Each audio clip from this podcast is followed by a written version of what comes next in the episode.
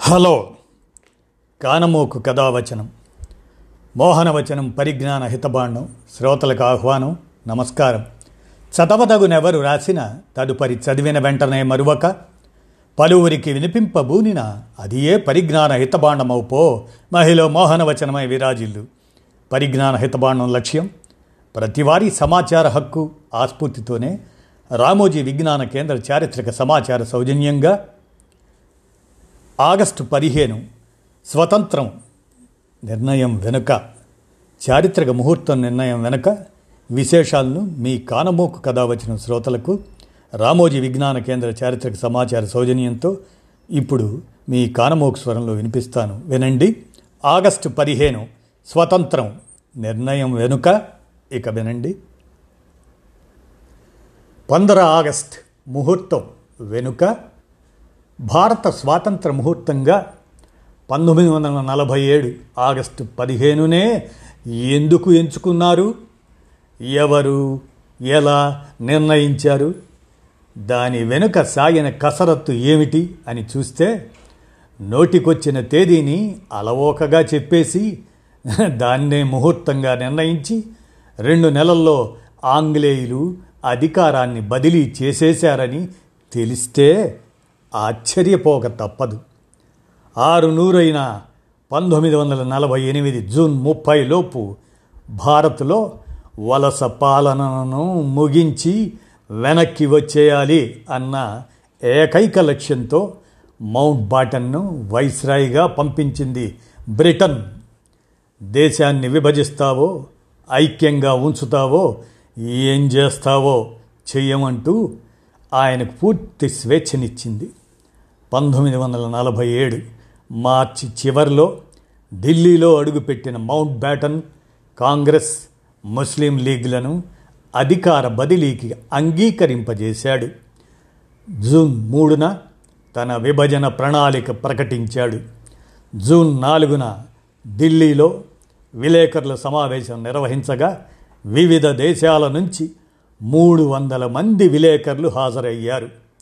సమావేశాన్ని ముగించి వెళ్ళిపోయే ముందు ఓ భారతీయ జర్నలిస్ట్ అధికార బదిలీకి ఏదైనా తేదీ ఆలోచించారా అని ప్రశ్న సంధించాడు. కాసేపు ఆలోచించిన మౌంట్ బాటన్ అవును అంటూ బదులిచ్చారు. మరి ఏమిటా తేదీ? అని అడిగాడు ఆ జర్నలిస్ట్. అవును తేదీని నిర్ణయించాను అంటూనే అదేంటో చెప్పకుండా మౌంట్ బ్యాటన్ ఒక్కొక్కరి వైపు తదేకంగా చూడసాగాడు. అప్పుడు హాల్లో గుండు సూది పడ్డ వినిపించేంత నిశ్శబ్దం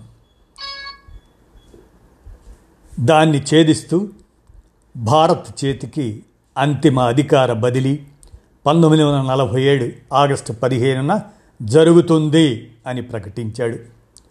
ఒక్కసారిగా అందరికీ నమ్మశక్యం కాని పరిస్థితి.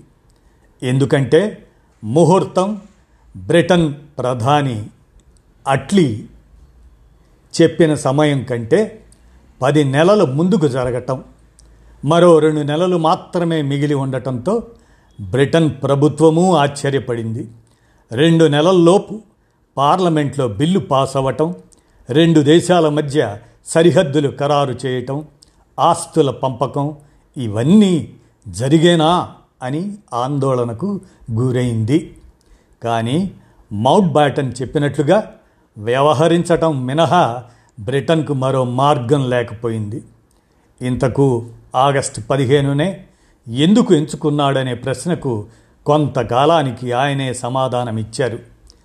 త్వరగా అధికార బదిలీ చేయాలని అనుకున్నానే తప్ప పంతొమ్మిది వందల నలభై ఏడు ఆగస్టు పదిహేను అని ముందే నిర్ణయించుకోలేదు. జర్నలిస్ట్ ప్రశ్న అడగగానే తేదీని నిర్ణయించాల్సిన బాధ్యత నాదే కదా అని అనిపించింది. అందుకే ఆ జర్నలిస్ట్ ఎప్పుడని అడగగానే కొద్ది క్షణాలు ఆలోచించా. వెంటనే ఆగస్టు పదిహేను బుర్రలో వెలిగింది. ఎందుకంటే రెండో ప్రపంచ యుద్ధంలో అదే రోజు జపాన్ మా బ్రిటన్కు లొంగిపోయింది. నాకు ఇష్టమైన ఆ రోజునే ప్రకటించేశా అని మౌంట్ బ్యాటన్ వివరించారు. ఆ యుద్ధ సమయంలో ఆయనే ఆగ్నేయాసియాలో బ్రిటిష్ దళాల సుప్రీం కమాండర్. ఆ హోదాలో జపాన్ లొంగుబాటు ఒప్పందంపై సంతకం చేసింది ఆయనే. అందుకే ఆ రోజంటే మౌంట్ బ్యాటన్కు అంత ఇష్టం. అందుకే ఆగస్టు పదిహేను ప్రకటన వెలువడగానే ఆ ముహూర్తం మార్చాలి అంటూ భారత నేతలపై ఒత్తిడి పెరిగింది. ఆ రోజు శుభప్రదంగా లేదు అని జ్యోతిష్ శాస్త్రవేత్తలు తేల్చారు. పద్నాలుగున బాగుంది. ఆ రోజుకు మార్చమన్నారు. చివరకు పద్నాలుగు అర్ధరాత్రి రాజ్యాంగ సభ సమావేశమై అధికారాన్ని చేపట్టాలని నిర్ణయించటంతో అంతా శాంతించారు. కొంతమంది అర్ధరాత్రే క్యాబినెట్ ప్రమాణ స్వీకారం చేయాలని సూచించారు. కానీ సీనియర్ సభ్యులు చాలామందికి రాత్రి తొమ్మిదింటికే నిద్రపోయే అలవాటు. అలా ఉండటంతో అది సాధ్యపడలేదు. పదిహేనున ఉదయం ఎనిమిదిన్నర గంటలకు ఐదు వందల మంది సమక్షంలో నెహ్రూ క్యాబినెట్ ప్రమాణ స్వీకారం చేసింది.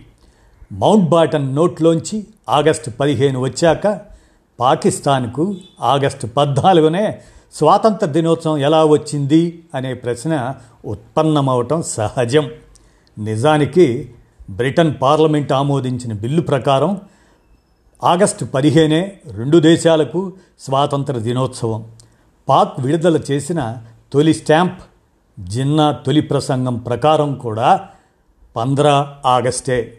కానీ పంతొమ్మిది వందల నలభై ఎనిమిది నుంచి పాకిస్తాన్ ఒక రోజు ముందే స్వాతంత్ర దినోత్సవం జరపటం మొదలెట్టింది.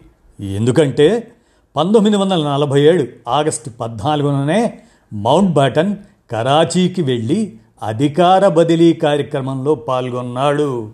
అందుకే అప్పటి నుంచి ఆగస్టు పద్నాలుగును పాక్ ఖాయం చేసుకుంది. ఇదండి.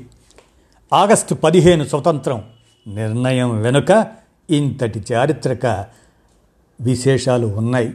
అవి మీ కానమోకు కథ వచ్చిన శ్రోతలకు మీ కానమోకు స్వరంలో వినిపించాను. విన్నారుగా ధన్యవాదాలు.